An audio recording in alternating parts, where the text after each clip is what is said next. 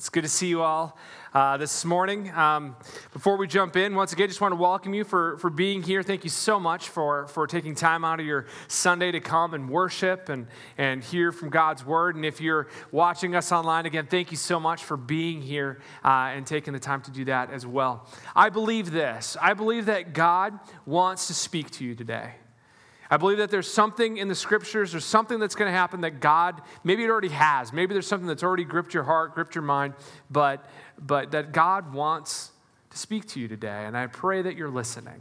I pray that you're listening so we can hear what God has for us. Also, I believe this I believe that God wants to speak through you. I think that God wants to use you to bless somebody else today. So God wants to speak to you, God wants to speak through you. Um, before we, we jump in, want to reiterate something that happened uh, last week, kind of a big deal. Um, but we announced that we've, uh, we've signed a purchase agreement for the purchase of this building. Um, so we're pretty stoked about that. That's pretty awesome, right? Uh, pro, yes, waiver. Yeah, um, that, uh, that needs to, in order to move forward with that, though, we need a, a, vote of the members of Ignite. And so that's coming up a week from today at, at 2 p.m. There's going to be a vote uh, for the membership to, to uh, see if we will move forward with that. But before that, want to have some informational meetings so you can ask questions, hear about the amazing things that God is doing and, and how He worked this out. It's pretty incredible. Um, we have, uh, we have a uh, informational meeting today um, in Screen 1 at 4 p.m. Uh, tomorrow we'll have one at 6:30 over Zoom um, because I don't know if you've heard of this thing called Zoom, uh, but it's pretty uh, it's newfangled and I'm sure nobody's sick of it. But uh, we get to do that too for people who can't make it. So there'll be a Zoom meeting at 6:30, and then Tuesday night at 6:30 back in person here as well. So anybody's welcome to come to those things, hear what God's doing, ask your questions, um, all that kind of fun stuff. Um, we are going to continue now into our sermon series in the book of Matthew. And what we've been seeing through chapters 10 through 12 specifically, we're in chapter 12 today, getting towards the end of that. But, but 10 through 12 specifically is about people's responses to Jesus. Okay, so in Matthew's chapter 1 through 4, we see that Jesus is a king, and Jesus is a king like no other. In chapters 5 through 7, we see that he has a kingdom, and his kingdom is remarkable and is like no other. In chapters 8 and 9, we get to see that this king and this kingdom has come and is available to all people in all places, regardless of where we've come from. Anybody can become a citizen of the kingdom of heaven if we submit our lives to Jesus. Pretty amazing. And so in chapters 10 through 12, we start seeing the, the responses to this king and this kingdom and this invitation. And some people are all for it, they're, they're very much uh, kingdom of God, and other people uh, are on the fence and still trying to figure things out, and others still are rejecting it.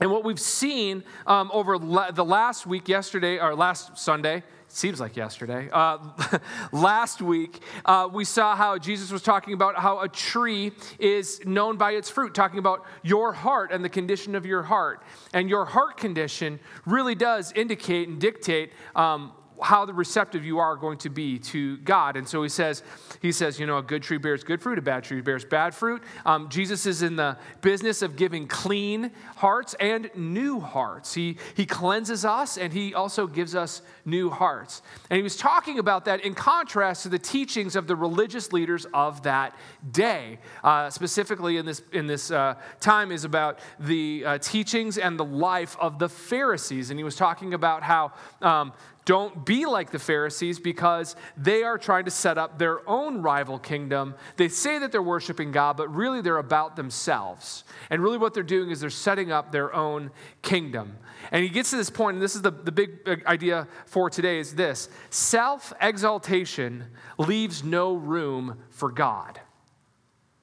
Self exaltation leaves no room for God. If you are so busy building yourself up, building just how amazing you are with your own kingdom and your own life, and listen, you have no room for God if, you, if it's all about yourself, it's all about you, if it's about self righteousness, if it's about pride, if it's about arrogance, you have no room in your life for God because you're so much about yourself. And when you exalt yourself, you exalt yourself to a place of, uh, of being the ruler of your own kingdom. Okay? And, and let me tell you from experience, from building my own kingdom, it's awful. Our kingdoms are not nearly as good, nearly as gracious, nearly as merciful, nearly as generous as the kingdom of heaven.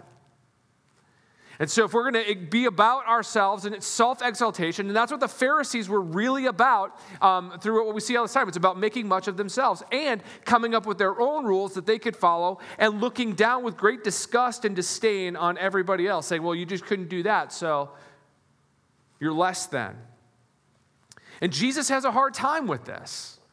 Jesus has a hard time with this because it's a rival kingdom to the kingdom of heaven, and these, these Pharisees are leading people astray, leading them to their own destruction. And Jesus does not like that. And so we're going to pick it up um, again today in Matthew chapter 12, and we're going to start in verse 38. What we're going to see is Jesus is talking with the Pharisees and a new group that we're going to see today uh, called the scribes. So they're available and uh, hanging out with the Pharisees. Uh, and what we're going to see really what happens is when you set up your own kingdom and you're exalting yourself, you have some dangerously flawed thinking. Okay, you have some dangerously flawed thinking. Verse 38. Then some of the scribes and Pharisees answered him, saying, Teacher, we wish to see a sign from you. So we know about the Pharisees a little bit, and we see these scribes now. So the Pharisees, they're religious leaders. Uh, the word Pharisee means set apart, okay? They, they prided themselves of being different and, in, in their own estimation, better than everybody else around them. They were self righteous. And they were very prideful and arrogant. And they set up all of these rules. They, were, they had a lot of political sway, they had a lot of religious sway, they had a lot of a clout in the communities. They could kick people out of churches and do all that kind of stuff. And they really just liked to be about themselves.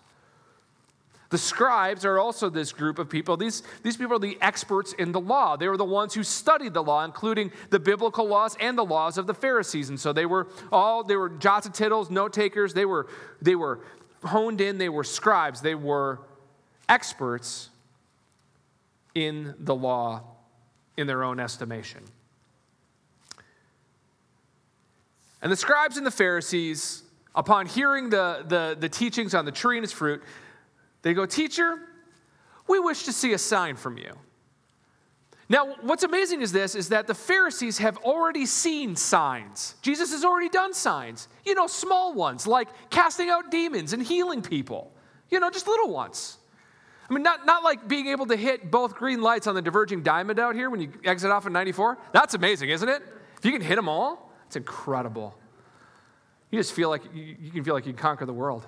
Just like all green lights on the way, and it's going to be a good day, right? So, nothing big like that, just small ones, like casting out a demon, healing somebody, you know. So, they've already seen signs. And so, it's not about, see, for them, it's not about seeing a sign so that they could believe. It's about trying to conjure up, you know, Jesus or goat him into doing something that's going to screw up so that they can destroy him. That's what they want to do. They're looking for ways in which they can destroy him. They've already made a plan to try to destroy him.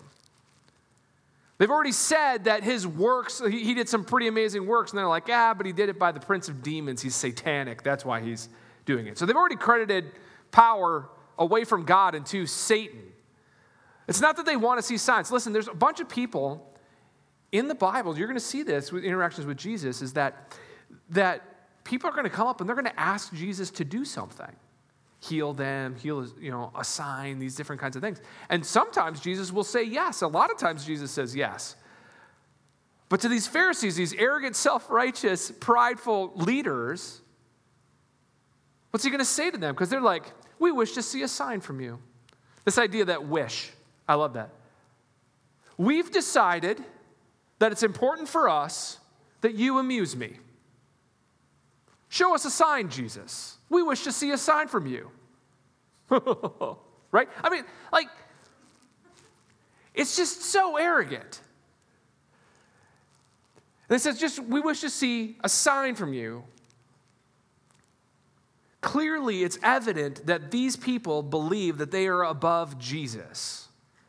They are, after all, Pharisees. They all follow their own laws and rules, and they figure that because they can do that, that they've set their own bar that they can achieve, that they're better than everybody, including Jesus, who is, oh yeah, God in the flesh.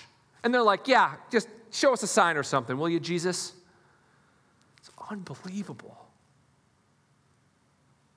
So Jesus is going to respond to them. He's going to teach them and show them in this moment. He's going to call them out on their stuff, but he's also going to show them what is a proper response and a proper uh, way of interacting with God.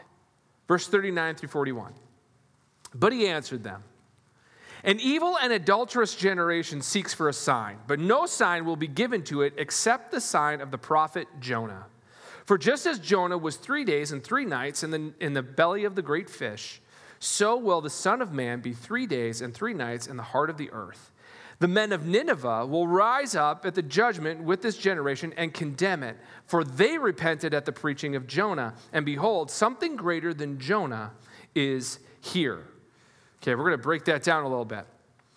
They're like, We want to see a sign. And he's like, Of course you do. You're wicked and unfaithful. Oh, okay. Right? He goes, an evil and adulterous generation. An evil and adulterous generation asks for a sign. You're not looking to believe, you're just wicked and you're unfaithful. These are harsh words. Do you guys ever picture Jesus saying harsh words? Or do you just like picture him walking around petting a lamb? Do you just, just look at walking around, just hanging out, Jesus? But he's got, he's got harsh things to say sometimes. He's got harsh things to say. He's, he's saying that they're wicked, they're worthless, and they're unfaithful. Jesus is not passive in this. Why? Because the Pharisees are setting up a rival kingdom against the kingdom of heaven and leading people to their own destruction. And Jesus doesn't like that. He doesn't like to see his creation be led into destruction. And so, out of protection for the people, he's calling out the Pharisees. He's like, You're wicked, evil, worthless, and unfaithful. Jesus says, You want a sign? Here's the one you get the sign of Jonah. That's an interesting statement. In the case you guys don't know who Jonah is, Jonah is a prophet of God. He has a book in the Old Testament. It's in the first two thirds of your Bible. Jonah is in there. He's a prophet of God, and the book bears his name. So there's the book of Jonah. It's a very short book, it's four chapters long. Okay? And so God comes up to Jonah says, Jonah, I need you to go and I want you to speak against the city of Nineveh. Nineveh is the capital city of Assyria, enemy country to Israel. The, the people of Nineveh were wicked and did awful things and tortured people and did all kinds of nasty stuff. And Jonah God says, Jonah, you need to go and tell Nineveh about their sin. And Jonah says, Hey, cool, I'm going to go the other way. Thanks for the invite, but I'm actually going to go to Tarshish, which is in the exact opposite direction. So God says, Go here. He's like, No, thanks. I'm going to go here.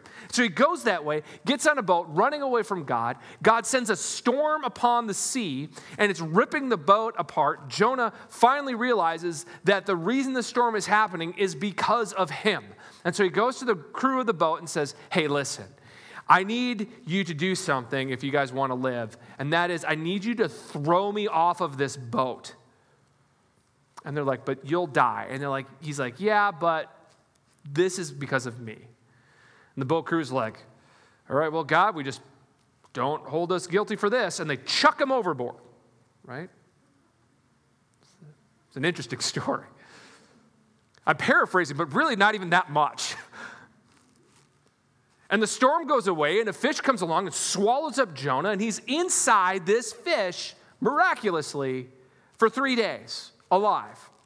And when he's in there, he repents. He says, God, you know what? I've sinned against you. I've ran away from you. I did what I did the exact opposite of you want me to do, and, and I'm, I'm going to pray for your mercy.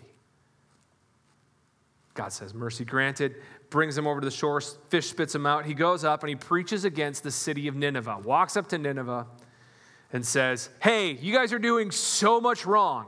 You are so wicked in so many ways, and here's why. And the people of Nineveh heard the message of Jonah and said, Oh man, you are right. We are awful people. We've done terrible things. We need to repent of this. We need to say we're sorry to God. We need to turn from our wickedness. We need to put sackcloth and ashes. We need to get down. We need to pray. We need to worship God. And we need to say we are sorry to the God of the universe for acting so corruptly and so wickedly. And God forgives them. But this is the people of Assyria. This is the enemies of Israel. And what's interesting about this, Jesus says, hey, listen, the people of Nineveh responded properly with repentance of the message of God. They, they turned from their wickedness. And he said, at the end, in the judgment of God, the people of Nineveh will rise up and condemn this people. Which means the people of Nineveh are part of the kingdom of heaven, and the religious leaders are not. Whoa. That's what Jesus said in that moment. Like all these people, the those people that you think that those people are, yeah, they're part of the kingdom. You are not. In fact, they're going to stand up and condemn it because they responded to the message of Jonah, and someone greater than Jonah is here.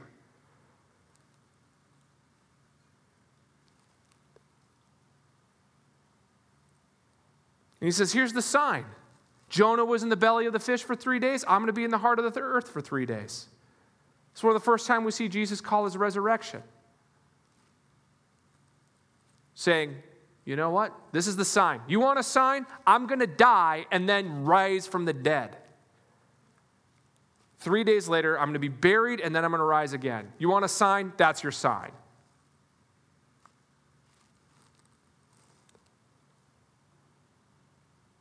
But the people of Nineveh acknowledged their own sinfulness, repented, which means turn away from and think differently than what they were, and they asked God for mercy, and God gave them mercy.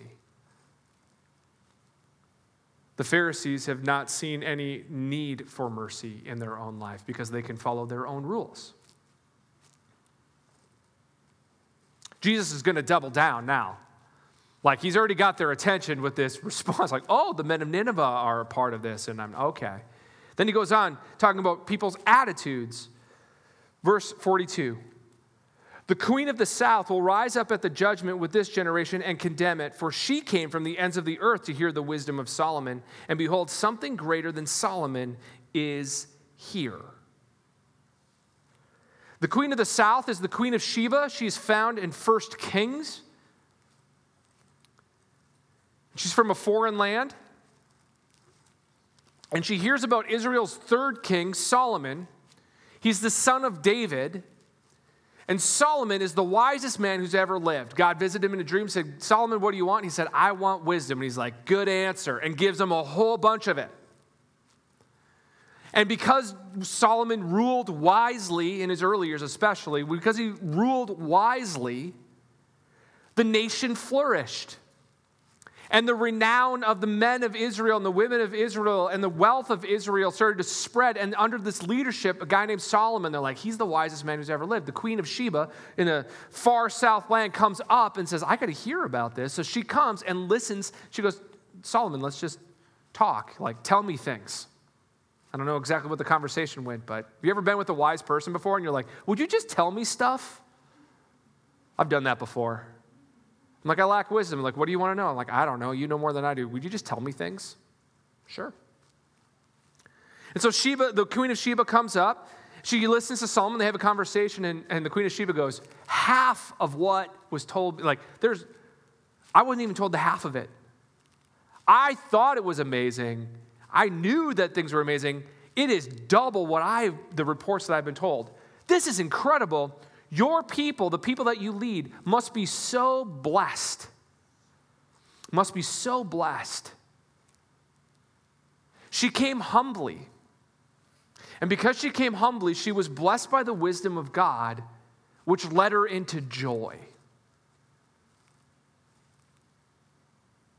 he said, The Queen of Sheba, the Queen of the South, who's, who's from a far distant land, way removed from Israel, the nation, the borders of Israel, the way, way removed from that, the Queen of Sheba, she would come from a distant land and come all this way just to sit under the wisdom of God. And you know what? Because she humbled herself, she's part of the kingdom of heaven, and you are not. He said, The Queen of Sheba, the Queen of the South, will rise up on that day and condemn this generation, condemn this group. He goes, She traveled thousands of miles on Solomon, and something greater than Solomon is here. Something greater than Solomon is here, saying, I'm greater than Solomon. And he said, I'm greater than Jonah. Here's something really cool, and I, I didn't see it until this week when I was studying and, and preparing this message. I saw it in the ESV study Bible and in study notes, but he, they pointed out something that I had missed. And I've read this a bunch of times, and I missed it. And I was like, when I learned it, I was like, blew my mind straight out my skull. It was incredible. At the beginning of chapter 12, which is what we're in, the beginning of chapter 12, Jesus has an interaction with the Pharisees about the Sabbath, and they talked about the temple, and he said, Something greater than the temple is here. And then he says, Something greater than Jonah is here. And then he says, Something greater than Solomon is here. In the Old Testament, there were three institutions that God put into place. He put in place one, a king. The office of king was there to lead the people in the ways and methods of God. That was the king's job, was to lead the people well. The second one was the priest. And the priest's job was to deal with the sins of the people. So when people would sin because we have hearts that wander astray, they were the ones to offer sacrifice. They were the ones to intercede for the people. They were to offer up prayers. They were to be ever before in the temple, worshiping and bringing forth, interceding for the people. That was the priest's job, to deal with the sin of the people. The third role was that of the prophet. And the prophet's job was to call people to faithfulness. Over and over and over again, you see in the prophets of the Old Testament, they would come in and they would call people to faithfulness okay? It was the prophet, it was the priest, and it was the king. Those three were the, were the offices that God established in the Old Testament. And Jesus now in chapter 12 says, I'm a greater priest, I'm a greater prophet, and I'm a greater king. You see, all of the Old Testament was communicating something to us. They were signs communicating to us that one day that the Messiah would come and he would be the fullest expression of all of these things. The prophet to call people to faithfulness, the priest to take care of the sins of the people, which Jesus did by way of the cross, and the king, the king of kings and the Lord of lords, to lead us into the kingdom. Jesus says, I'm the greater prophet, I'm the greater priest, I'm the greater king. And something greater than all of those things was in their midst, God in the flesh, and they were missing him. And why did they miss him? Because they were too busy building their own kingdoms. They were too busy building their own kingdoms. And the prophet and the priest and the king were a shadow of the things to come. And Jesus is the substance.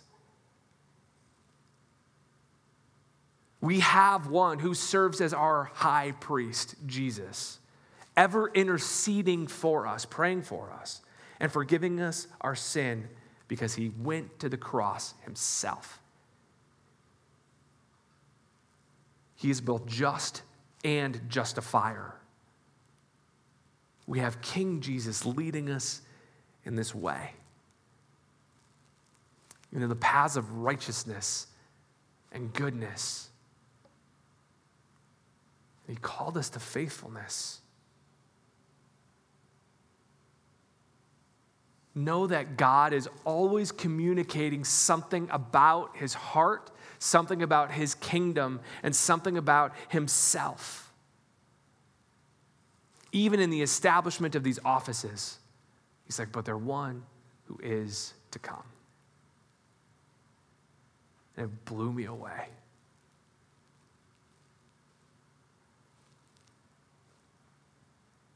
But we'll miss it We'll miss it if it's about exalting ourselves because self exaltation leaves no room for God. Leaves no room for God. And the people that, that the Pharisees would have, would have um, said, those people, the Ninevites, the queen of the south, those people, they weren't righteous like the way that they viewed themselves. And he's like, How dare Jesus say that God says the Ninevites that repented are a part of the kingdom and we are not? How dare he?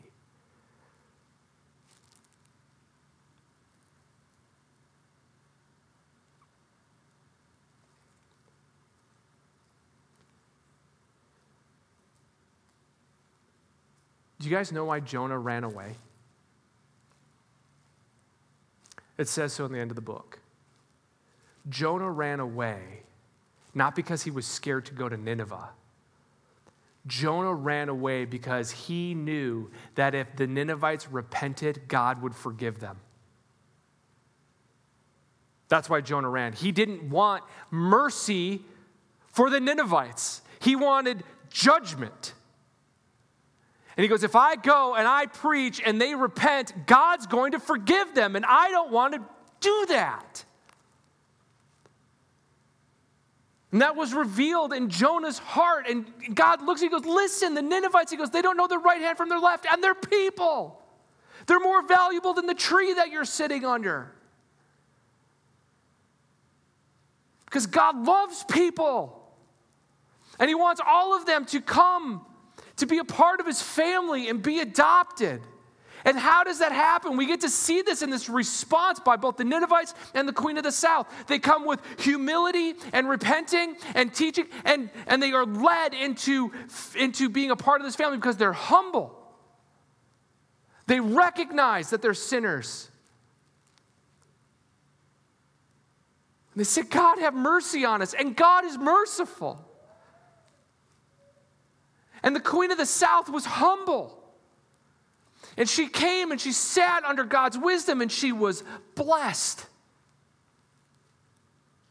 The Ninevites were part of a greater kingdom because they repented. And the Queen of Sheba, she's there because she was humble and and surrendered her life to God. And it led them both to deeper and greater joy. It led them into joy, into the presence of the Almighty God. And don't we all need joy today? It's been a long year. It's been a long time. And we have all suffered. And we've all been tried. And we're all tired. And we're all confused and we're all just hoping for something. And Jesus offers joy.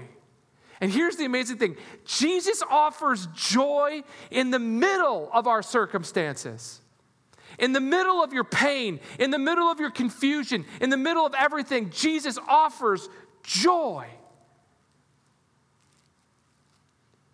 Joy in his presence.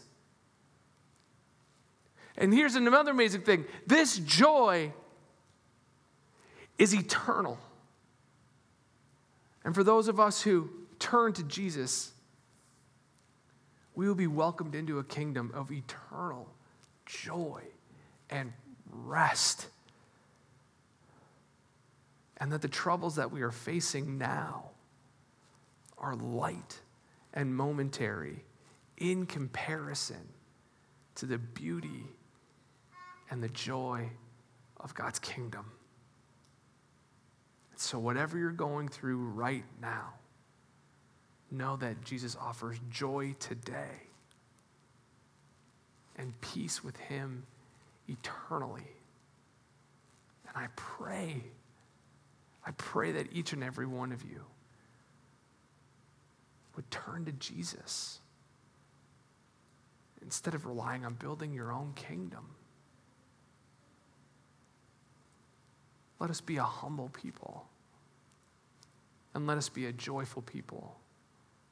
And then let us take that joy within this humility and go share it with other people. Because that's what God calls us to, church. He calls us to share the joy of Christ with others.